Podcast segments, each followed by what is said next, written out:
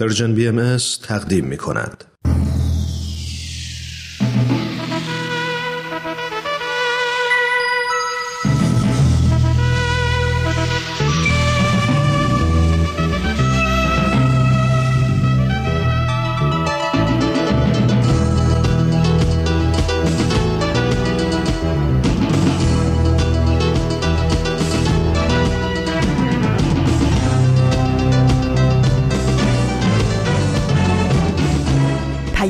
دوست، برنامه‌ای برای تفاهم و پیوند دلها.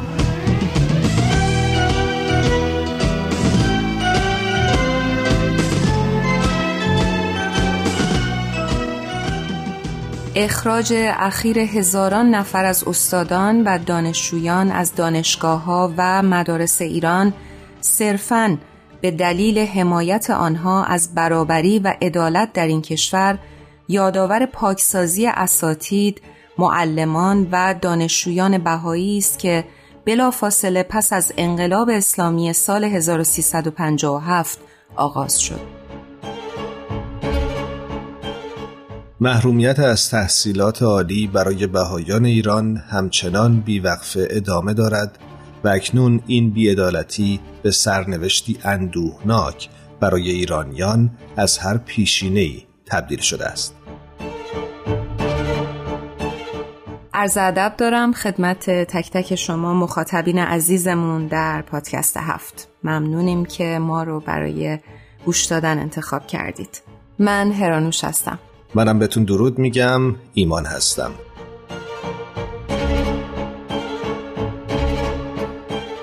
این روزها شاهد روند رو به افزایش فشار و سرکوب بهائیان ایران هستیم و ما توی این برنامه تصمیم گرفتیم که راجع به همین موضوع با شما صحبت بکنیم. ایمان، یعنی من هر روز که واقعا شبکه‌های اجتماعی رو باز می‌کنم می‌بینم یه اتفاق جدیدی حالا واسه کل جامعه ایران و جامعه بهائی اتفاق افتاده که خیلی خیلی دیگه دردناک شده از درد و رنج و ما همچنان شاهد این هستیم که حکومت به زندان میبرن، سرکوب میکنن، تفتیش میکنن خونه هاشون رو و من بسیاری از دوستانم گرفتار این داستان هستن و بسیار دردناکه به خاطر اینکه خیلی هاشون بچه های کوچیک دارن و پدر و مادر رو با هم گرفتن و بسیار نگران این وضعیت هستیم و این به نظرم یکی از بزرگترین ظلم‌هایی که به جامعه بهائی شده.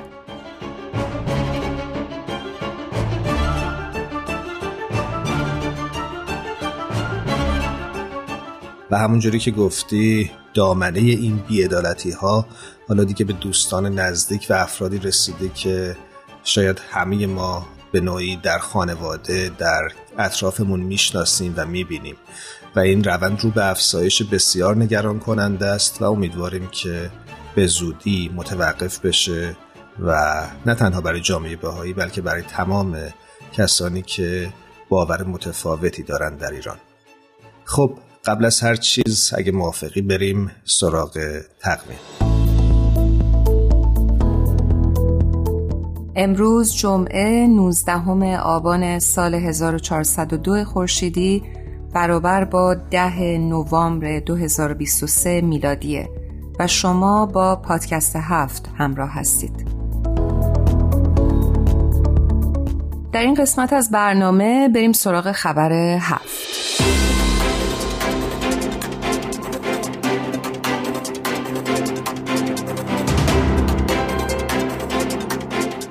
اگه برنامه هفته گذشته ما رو دنبال کرده باشید خاطرتون هست که در بخش خبر هفت به بیانیه اشاره کردیم که اخیراً از سوی جامعه جهانی بهائی منتشر شده با عنوان صدور حکم 126 سال زندان برای 26 بهائی در ایران و دستگیری 10 زن بهائی در اصفهان و 3 بهائی دیگر در یزد. ما بخشی از این بیانیه رو هفته گذشته براتون خوندیم و تصمیم داریم بخش پایانی رو در این قسمت با شما سهیم بشیم. خانم سیمین فهندج، نماینده جامعه جهانی بهائی در سازمان ملل متحد در ژنو، عنوان می‌کنند که جامعه بین‌المللی باید حکومت ایران را در قبال نقض حقوق بشر پاسخگو بداند. 10 زنی که چندی پیش دستگیر شدند هیچ جرمی مرتکب نشدند. 10 نفری که به سالها زندان محکوم شدند نیز بیگناه هستند. تنها خواسته آنها خدمت به کشورشان است، اما به جای اینکه از مشارکت آنها استقبال شود، آنها را پشت میله‌های زندان می‌اندازند. حکومت ایران کل اجتماع خود را از برخی از تواناترین افرادش محروم می‌کند.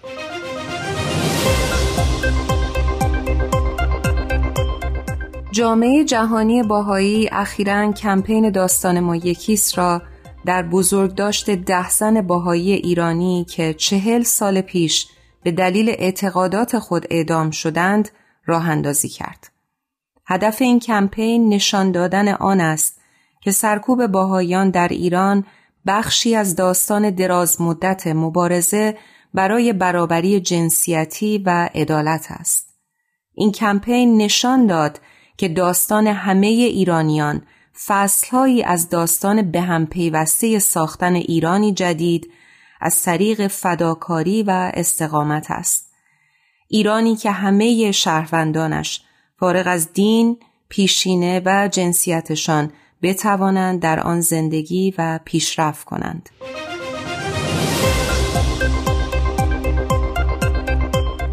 خانم فهندش گفت حکومت ایران با افزایش آزار و اذیت علیه زنان بهائی در این کشور هرچه بیشتر نشان می‌دهد که همه ایرانیان در تلاشی مشابه برای دستیابی به برابری و آزادی هستند و این حقیقت به درستی در کمپین داستان ما یکیست به تصویر کشیده شده است. این کمپین پاسخ جامعه بهائی به دهه‌ها تلاش حکومت ایران برای استفاده از نفرت پراکنی و تفرقه افکنی است و نشان از بی‌ثمر بودن تلاش‌ها برای ایجاد فاصله میان بهائیان و دیگران دارد. اگر جمهوری اسلامی بتواند از ظلم و ستم 44 سالی خود درسی بیاموزد، آن است که سرکوب بیوقفی بهائیان نتیجه معکوس داشته.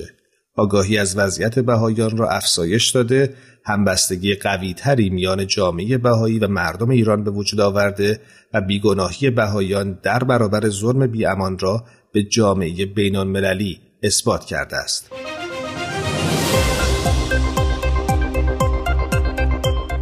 آخرین دستگیری‌ها و صدور احکام زندان در ادامه بیش از 1 سال تشدید حملات به جامعه بهائی ایران صورت می‌گیرد. 10 بهائی دیگر در ماه‌های اخیر دستگیر، محاکمه، برای اجرای حکم حبس، احضار و از تحصیلات عالی و کسب درآمد محروم شدند. در ماه اوت، جامعه جهانی بهائی گزارش داد که 180 بهائی مورد آزار و اذیت قرار گرفتند. از جمله یک پیرمرد 90 ساله به نام جمال الدین خانجانی که به مدت 2 هفته در بازداشت و بازجویی بود.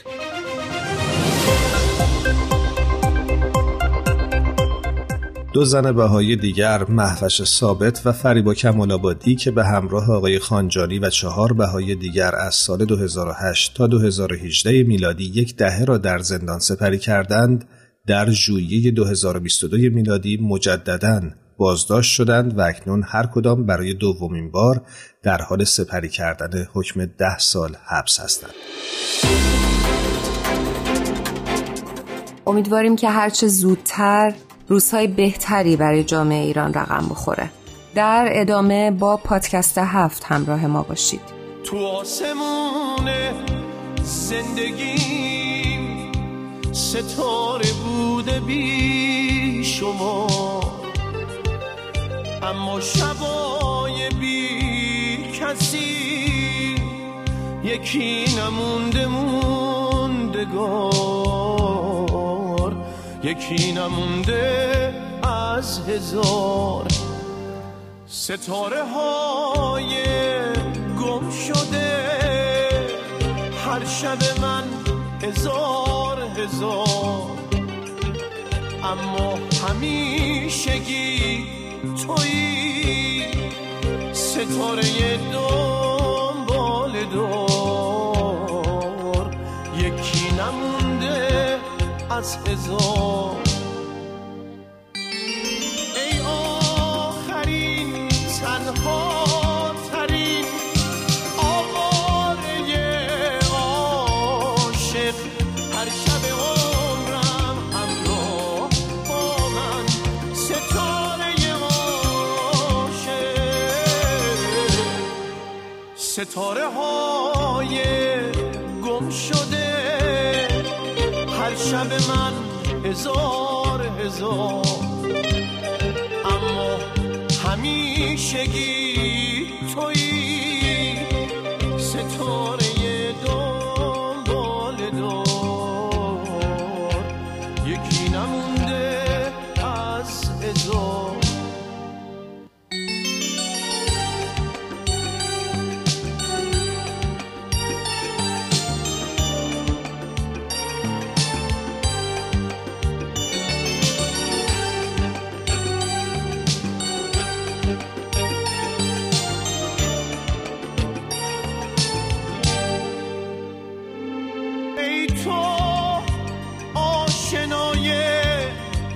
شناسم ای مرهمه، دست تو لباسم، دیوار شبم شکسته از تو، از ظلمت شب نمی هراسم، انگار که زاده شده با من عشقی که من از تو میشناسم. متاسفانه در ماه‌ها و هفته‌های اخیر شاهد روند رو به افزایش سرکوب بهائیان در ایران هستیم. البته این موضوع تازه‌ای نیست و از اولین روزها بعد از پیروزی انقلاب اسلامی در ایران این موضوع پررنگتر شد و تا این لحظه هم ادامه پیدا کرده. در الگویی رو به افزایش از آزار و اذیت بهائیان ایران، در هفته‌های اخیر این جامعه مورد 36 حمله دیگه قرار گرفته که بیشتر زنان رو هدف قرار داده. 10 زن که اکثرشون جوون هستن در جریان این حملات دستگیر شدن و 26 نفر دیگه که 16 تن از اونها هم زن هستن در مجموع به 126 سال حبس محکوم شدند. اما مگه بهائیان در ایران چه میکنند یا چه حرفی میزنند که اینطور مورد سرکوب واقع میشن؟ از سخنگوی جامعه جهانی بهائی جناب آقای دکتر فرهاد ثابتان دعوت کردیم که امروز با ما همراه باشند و این موضوع رو با هم بررسی کنیم.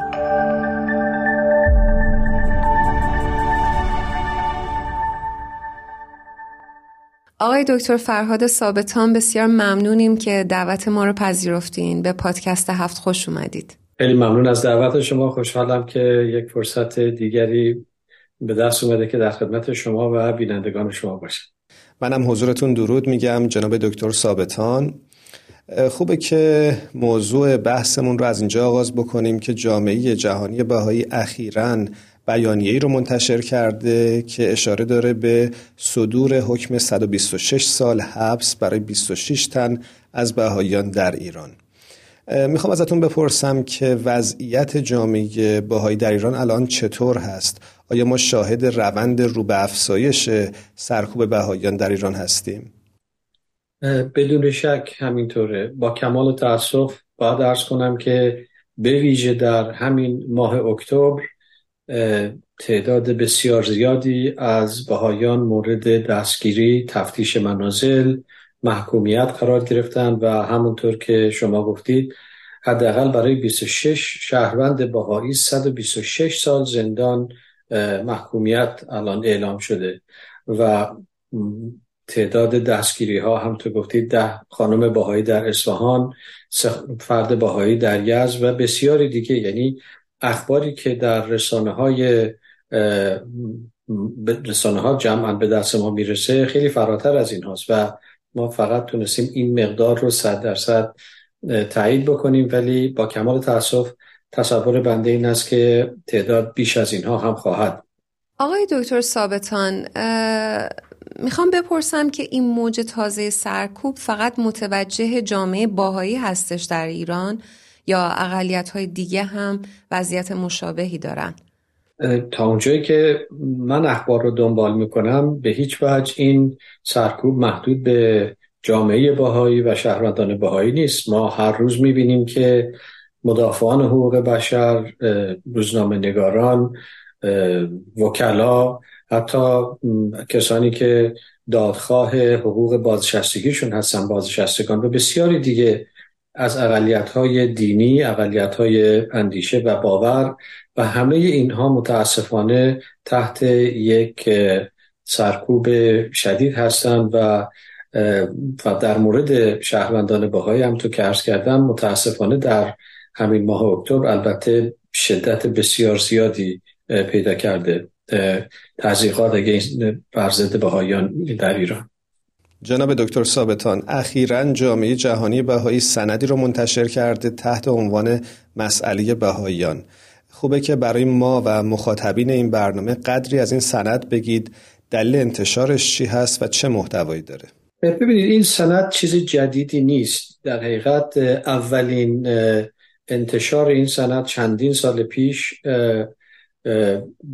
به وجود اومد برای این که ما بتونیم سرکوب علیه جامعه بهائیان در ایران رو مستند کنیم و شاید علت این که اسم این سند به عنوان مسئله بهائیان هست این بود که در همون آغاز سالهای 1991 یکی از گزارشگران سازمان ملل که به ایران اعزام شده بود برای تحقیقات در مورد نقض حقوق بشر در ایران سندی رو به دست آورد که این سند به عنوان مسئله بهائیان به اون یاد شده بود و این یک سندی بود که محرمانه بود و به نحوی در اختیار آقای گالینداپول که گزارشگر سازمان ملل بود برای حقوق بشر به دست ایشون رسید و ایشون رو منتشر کردن که در اونجا در حقیقت خط مشی رسمی دولت جمهوری اسلامی از طریق شورای انقلاب فرهنگی ترسیم شده بود و در اون سند در حقیقت ماده‌ها و بندهایی برای اینکه به چه صورت با شهروندان بهائی و جامعه بهائی رفتار بشه مورد تصویب قرار گرفته بود. در نتیجه این نوشتاری که الان شما بهش اشاره کردید به نام مسئله بهائیان اول در همون زمان تدوین شده بود و بعد از اون مجدداً بازچاپ شد و این الان چاپ سومش هست و در حقیقت این چاپ سوم اومده و به روزرسانی کرده مشکلاتی رو که بهائیان با اون مواجه بوده و هستند و در این سند تقریباً میشه گفت به صورت خیلی وسیعی سرکوب جامعه بهائی در ایران از اعدام بیش از 200 نفر بهائی در آغاز انقلاب، مصادره اموال و املاک بهائی، از محرومیت‌های شغلی، محرومیت‌های تحصیلی، حتی محدودیت‌ها برای ازدواج و ثبت نام، تخریب مقابر و تقریبا میشه گفت که یک واقعا سطح وسیع از نقض حقوق بشر در جامعه بهائی رو به دست میده و علت این که این بازنشر شده این است که متاسفانه این تحقیقات به جای این که تخفیف پیدا بکنه و جامعه بهائی بتونه تا حدی نفسی بکشه متاسفانه روز به روز هم داره وسیع‌تر و بدتر میشه و برای بهائیان در ایران واقعا یک نوع اختناق اقتصادی اجتماعی به وجود اومده که اونها نه حق مشیت دارن، نه حق اقتصادی دارن، نه از حقوق اجتماعی برخوردار هستن، نه از حقوق آموزشی برخوردار هستن. حتی مردگان جامعه بهائی هم از حق کفن و دفن متاسفانه محروم هستن و ما تقریبا شاید بشه گفت هفته‌ای نیست که اخبار دیگری از انواع تزریقاتی که به شهروندان بهائی در ایران وارد میاد اطلاع نداشته باشه.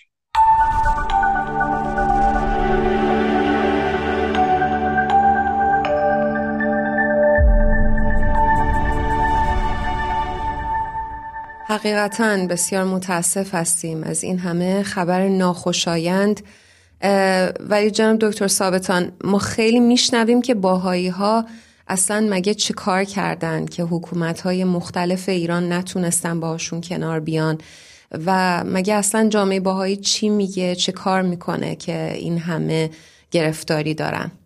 سوال خیلی اساسی رو مطرح میکنید. در حقیقت میپرسید که علت این همه ظلم و علت این همه تضییقات و سرکوب برای جامعه بهائی در یک بازه زمانی 44 ساله، یعنی از آغاز انقلاب اسلامی تا به حال چی هست؟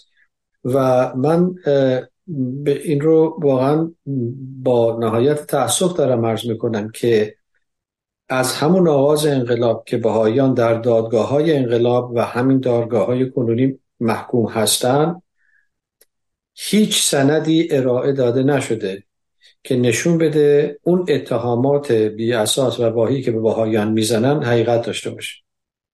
یعنی آنچه که به بهائیان نسبت داده میشه فقط یک نوع محکومیت خودخواسته، یک نوع محکومیتی که از طرف دولت به اونها ابلاغ شده که بعد باید بگید که بهائیان جاسوسن، بهائیان مخل امنیت مملکت هستن، بهائیان چه میتونم از به کشورهای بیگانه اطلاعات میفرستن و هیچ مدرکی در این مورد ارائه نشده. چه که اگر ارائه داده شده بود مطمئناً این مدارک در رسانه‌های ایران پخش میشد و دقیقاً مطرح میشد که اگر بهائی‌ها جاسوسی کردن دقیقاً چه نوع جاسوسی کردن، چه مدارکی رو از چه وزارتخانه‌ای رو بودن که به دیگران دادن که خلاف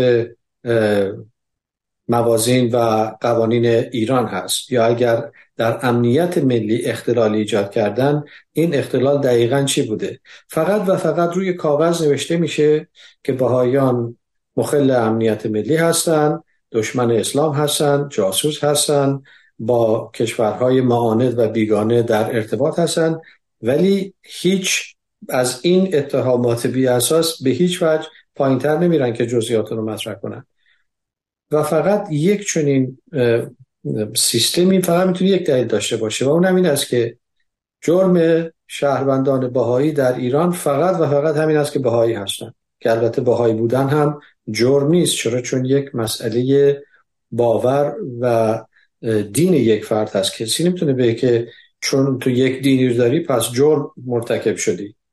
در نتیجه این کاملا محرز هست که اگر که به بهائیان محکومیتی زده میشه یا اونها به زندان میفتن و تمام این تضییقات صرفاً به خاطر این است که بهایی هستند. دلیل دیگری بر عرضی که خدمتون عرض کردم این است که در تمام این مدارک قانونی که از دادگاه صادر میشه، بعد از اینکه اسم و مشخصات فرد متهم رو میبرن، همیشه ذکر میشه که اینها از اعضای فرقه ضاله بهایی هستن. یعنی به عبارت دیگه دین اونها در این مدارک رسمی دولتی مطرح میشه. سوال اینجاست که اگر فرض بگیریم، به فرض محال، که یک بهایی حتی جاسوس هم بوده، این به دینش چه ربطی داره؟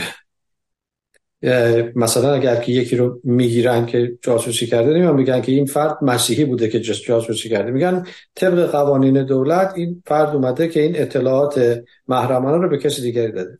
ولی اگر یک معلم بهایی تدریس کرده، همیشه میگن که این فرد که از اعضای فرقه ضاله بهایی است به جرم مثلا انحراف جوانان اومده محکوم شده. کدوم انحراف؟ چه نوع انحرافی؟ تمام اینا مشخص. پس کاملا مشخص است که آنچه که به بهائیان تهمت زده میشه هیچ مبنا و اساس قانونی نداره و فقط این شهروندان به خاطر دین و باورشون هست که مورد اذیت و آزار قرار میگیره.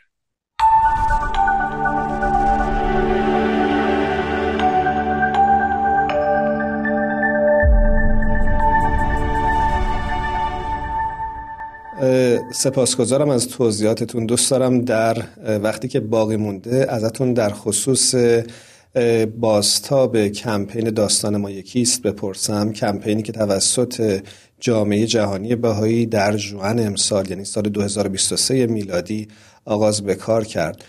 میخوام ازتون بپرسم که به نظر شما این کمپین در زمینه آگاهی رسانی در خصوص وضعیت بهائیان ایران چقدر موفق بوده و چقدر تونسته ایجاد همدلی بکنه با سایر هموطنان ایرانی؟ واقعا این کمپین در نوع خودش بی سابقه بوده، یعنی یکی از کمپین هایی است که میشه به جرئت گفت میلیون ها در شبکه‌های اجتماعی بازخورد داشته و به طور خیلی خیلی وسیع مورد توجه قرار گرفته. و البته علت اون هم این است که همونطور که شما در سوال قبلی مطرح کردید، آنچه که در ایران داره اتفاق میفته، تمام این اذیت و آزارها، تمام این تضییقات و سرکوب‌ها با کمال تأسف محدود به بهائیان نیست و الان تمام شهروندان ایران از بانوان گرفته در سطح اول تا دانشجوها تا اقشار مختلف اقتصادی، تقریبا میشه گفت همه شهروندان ایران از یک نوع نقض حقوق بشر در ایران رنج میبرن. اونم بنده این را بعد عرض نمی‌کنم، این کسی که گزارشگر حقوق بشر مثلا آقای جاوید رحمان و قبل از اون گزارشگران دیگر حقوق بشر یک به یک اومدن موارد و مصادیق نقض حقوق شهروندان رو در ایران مستند کردن. در نتیجه آنچه که این کمپینی که جامعه بهائی الان در حال افزایش و انتشار اون هست این است که داستان همه ما یکیست، یعنی که نقض حقوق انسانی در ایران فراگیر شده و همه رو فرا گرفته، چه بهائی باشه، چه مسلمان سنی باشه، چه مسیحی باشه، چه فرد بیدین، یک آزاداندیش و البته اقشار مختلف دیگه به ویژه بانوان و کسان دیگه. همه اینها به هر نحوی از حقوق خودشون الان متأسفانه حقوق انسانی و حقوق مدنی خودشون محروم هست. ممنونیم ازتون آقای دکتر ثابتان عزیز. امیدوارم که هرچه زودتر این ظلم ها از بین بره و ما شاهد آزادی تمامی اقشار ایران باشیم و بتونیم در فضای آزاد همه با هم دیگه در صلح و دوستی زندگی بکنیم. خیلی تشکر میکنیم مجددا ازتون و امیدوارم که در دفعات بعد هم بتونیم در خدمتتون باشیم. خداحافظ. خدا نگهدارتون. منم از فرصتی که دادید تشکر میکنم، به امید اون روز آزادی.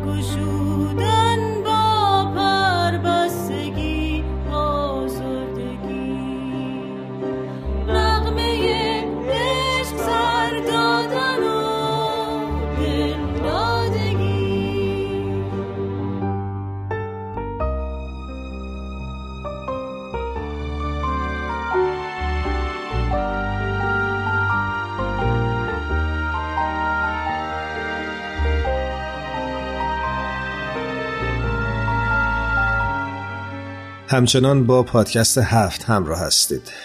یه سوالی که خیلی وقتا از بهایی ها میپرسن اینه که در برابر این همه ظلم و بیعدالتی چه کار کردید و چه کار میکنید؟ ایمان، یه مسئله‌ای که به نظرم خیلی خیلی جالب توجهه و من حقیقتاً بهش افتخار میکنم این هستش که جامعه بهایی ایران در واکنش به آزار و اذیت سالیان سال حکومت وقت خودش رو قربانی جلوه نداده و استقامت سازنده کرده.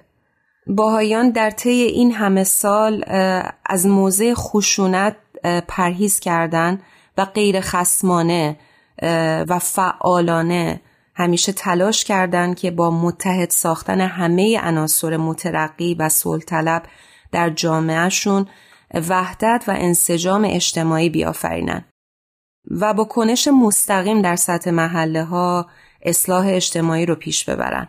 بله، همونجوری که اشاره کردی جامعه بهایی و بهائیان همیشه سعی کردن در جهت سازندگی قدم بردارند و امیدواریم که روزی برسه که همه ایرانیان دست در دست هم بتونن جامعه بهتری رو بسازن. خب اگه موافقی بریم سراغ آنیتا و ببینیم که این هفته در بخش آئین آینه برامون چی همراه آورده. بله، بریم با آنیتا جان همراه بشیم.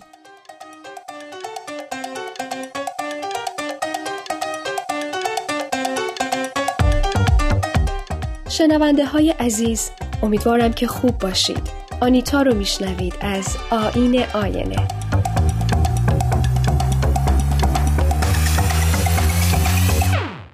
در قسمت 29 آئین آینه هرچه به کلمات چنگ میزنم فایده‌ای حاصل نمیشه. نمیتونم تأسف خودم از مرگ ناگهانی هنرمند نازنین مملکتمون رو بیان کنم. داریوش مهرجویی عزیز، قسم به خلوص هنر که تا همیشه یاد تو با ما و فرزندانمون باقی خواهد بود. پیشاپیش عذر من رو بپذیرید که شنوای تلخی‌ها و ناکامی‌ها در این قسمت از برنامه هستید. اگرچه همه می‌دونیم که با سختی همراه بودن حیات از مراتب رشد هر موجود زنده‌ایه و کارها نیکو شود اما به صبر.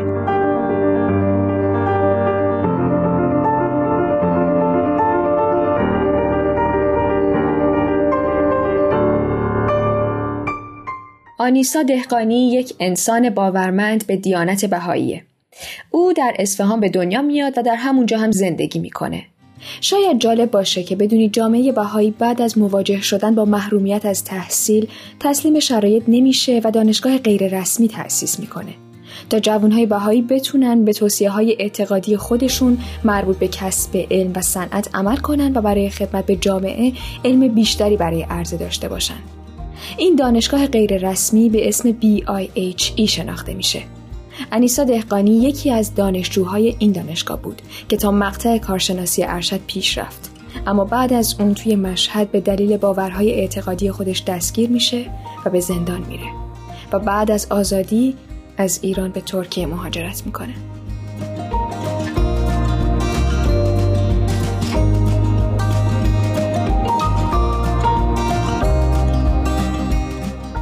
رمانی رو انتخاب کردیم به اسم قطار چهارشنبه‌ها که در سال 1402 شمسی توسط نشر ناکجا در پاریس به چاپ رسید.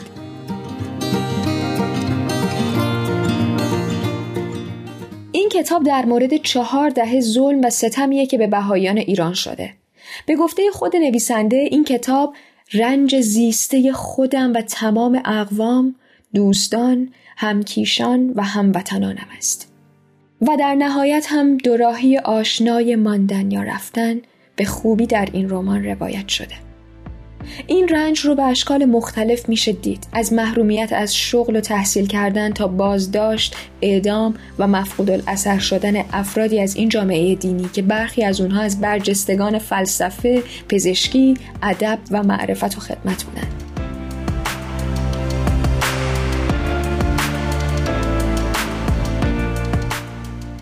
نطفه این کتاب از انفرادی زندان بسته میشه.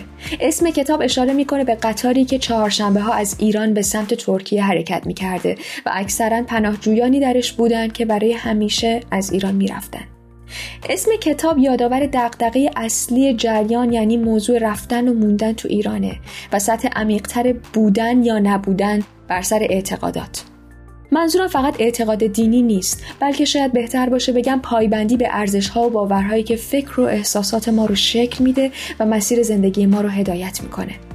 قبلتر از این نویسنده کتاب کاش خانه‌ام دو کلید داشت سال 2021 به چاپ میرسه که شامل داستان کوتاه‌های ماجیک رالیستی و اگزیستانسیالیستی بوده. از این نویسنده چند تا اثر از انگلیسی به فارسی هم ترجمه شده و توی ایران به چاپ رسیده. اسم چند تا از این کتابا رو میگم، مثل پرندگان دوست، داستان نویسی، گفتگو با چاپلین.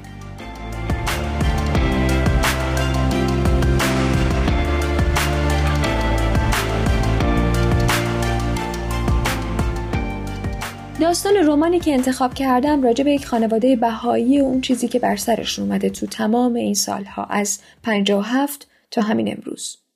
توی این داستان تأثیر تعصب رو روی افراد و رفتارها و انتخاباشون به خوبی میتونید ببینید، از قربانی تعصب گرفته تا اعمال کننده تعصب و کسانی که در این بین هستن و تأثیری که بر اونها گذاشته میشه رو میبینید.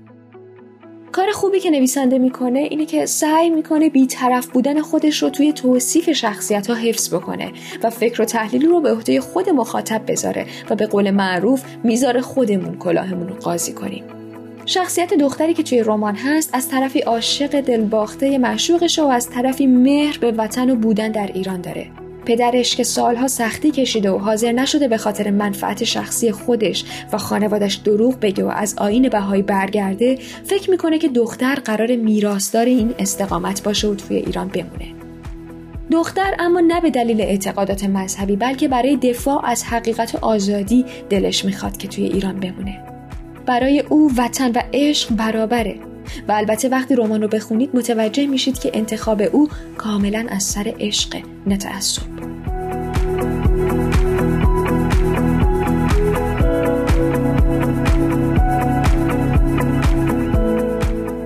شخصیت‌های داستان مخلوطی از انسان‌های واقعی و خیالی هستند.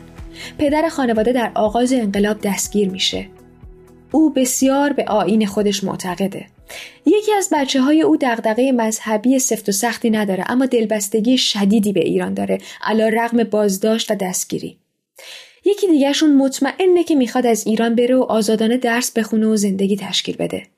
این دو سر طیف هستن که بدون تعصب مذهبی احساس‌ها و باورهای متفاوت به بودن یا نبودن توی ایران دارن.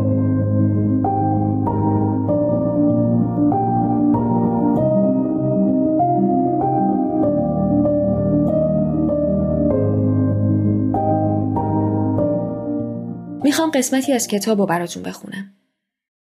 آقای فردوسیان سکوت کرد. درد میکشید. پیرمرد گفت: ظاهرت نشون نمیده. سر حالی؟ آقای فردوسیان سرش را تکان داد. با عصا روی کفشش ضربه میزد. گفت: دست تنها 30 سال کار کرده. کلیم رو میگم. میگفتم بذارید به حال خودش ببینیم چی میشه، اما پسرم میخواد نگه هم داره. عصا رو کوبید روی کفشش و بیجان ادامه داد: اومدم اینجا که خیال بقیه راحت بشه. و انگار که چیزی یادش افتاده باشد گفت: اما اومدم که برگردم، نه که بمونم.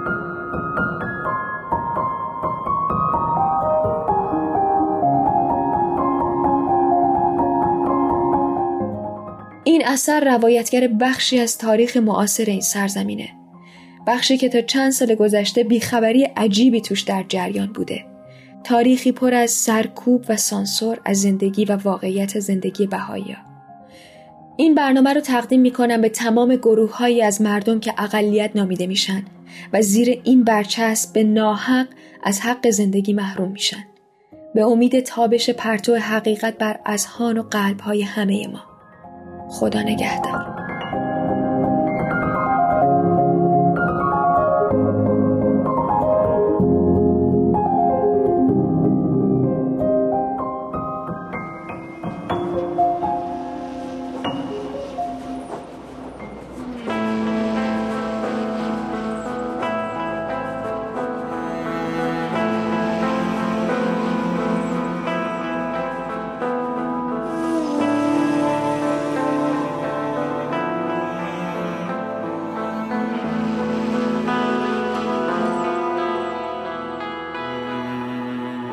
یه قطاری خالی میره بندر، یه لنجی روی دریا راشو گم کرد، یه دمم گوشه انبار خاک خورده، یه جاشو تو جزیره خوه نیمه زل افتو پارونه داره، پارونه داره،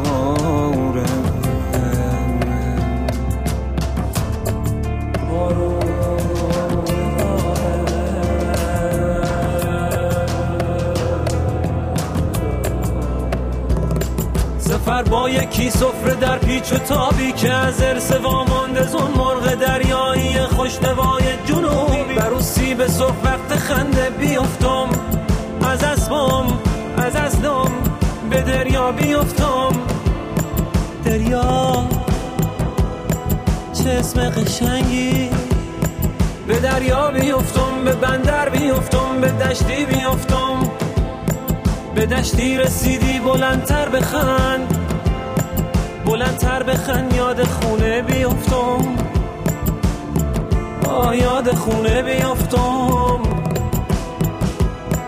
یاد خونه بیفتم.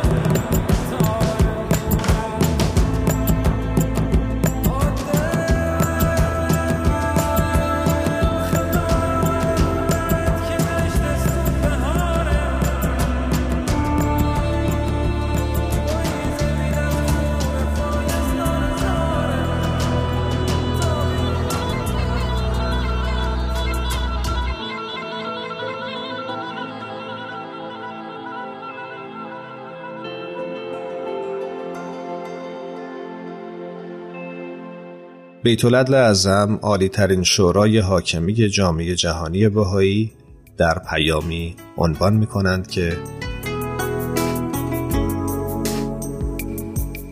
واکنش صحیح در مقابل ظلم نه قبول خواسته‌های سرکوبگران است و نه پیروی از خوی و روش آنان.